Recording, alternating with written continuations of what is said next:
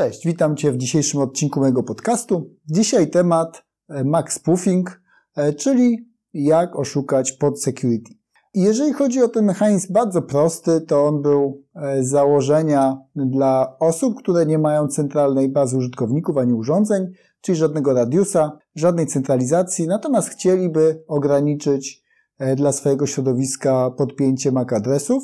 I tutaj, jeżeli chodzi o te MAC adresy, to założenie dla podsecurity jest takie, że to środowisko jest bardzo statyczne. Czyli jak raz podłączymy coś, to to się w zasadzie przez lata nie zmienia. Na przykład telefony IP.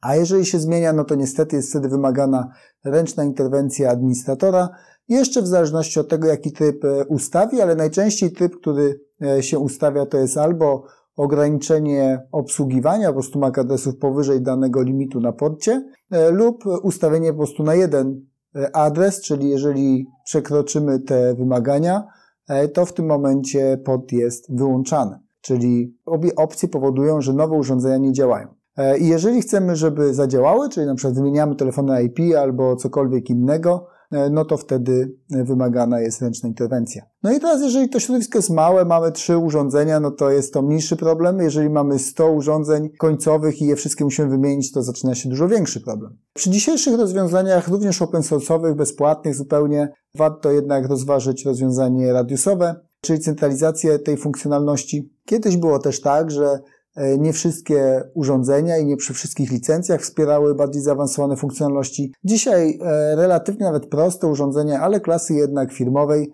takie rozwiązania jak Radius wspierają. W związku z tym e, lepiej pójść w tą stronę. Natomiast jak oszukać tego typu rozwiązania? Tak samo jak Mac Authentication, czyli wystarczy, że zmienimy na hoście końcowym MAC adres, a jest to do zrobienia bez żadnego większego problemu.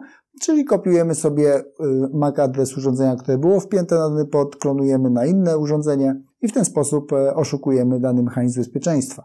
E, mogę jeszcze dodać, co się robi dzisiaj, żeby podwyższyć ten poziom bezpieczeństwa dla urządzeń, które mają MAC Authentication w środowisku nawet najczęściej scentralizowanym, ale chcemy e, coś więcej zrobić, żeby nie dało się tak łatwo podszyć pod dane urządzenie.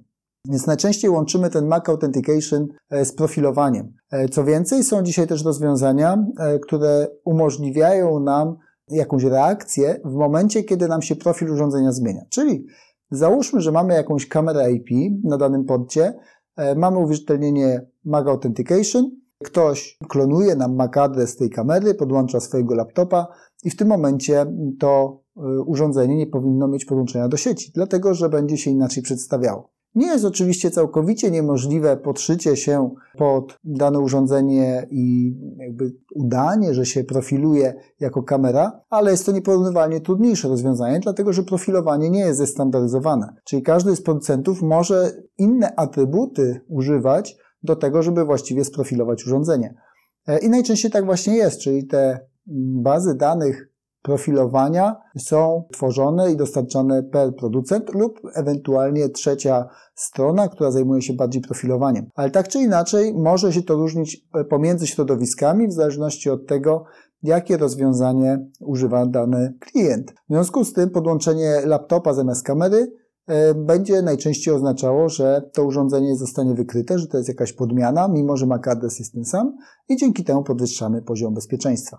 E, czy takie profilowanie nie ma wad? Oczywiście ma też wady swoje, bo okazuje się, że nawet te same urządzenia albo przy zmianie firmware'u mogą e, otrzymać różny profil. I to z kolei powoduje po stronie administracyjnej e, pewne trudności. No nie zmienia to jednak faktu, że zazwyczaj tak jest, że jeżeli chcemy podwyższyć poziom bezpieczeństwa, to jednocześnie zwiększamy ryzyko, że administracyjnie nam utrzymać dane rozwiązanie będzie trudniej. Natomiast jeżeli mówimy na przykład o kamerach E, jakichś przemysłowych, to jednak myślę, że warto e, się tym zainteresować i podjąć wyższe takie wymagania, czy wyższy wysiłek konfigurowania o wyższym poziomie bezpieczeństwa, dlatego że jeżeli ktoś przejmie nam dostęp do rejestratora, do kamer, do sieci e, technicznej IP, no to w tym momencie wie dokładnie, co się gdzie dzieje. A to już jest bardzo dużo, jeżeli ktoś planuje jakieś dalsze działania. Tym odcinku więc e, to wszystko. Dziękuję Ci za uwagę. Jeżeli byś chciał zobaczyć, jak się zmienia e, taki przykładowy MAC adres na stacji końcowej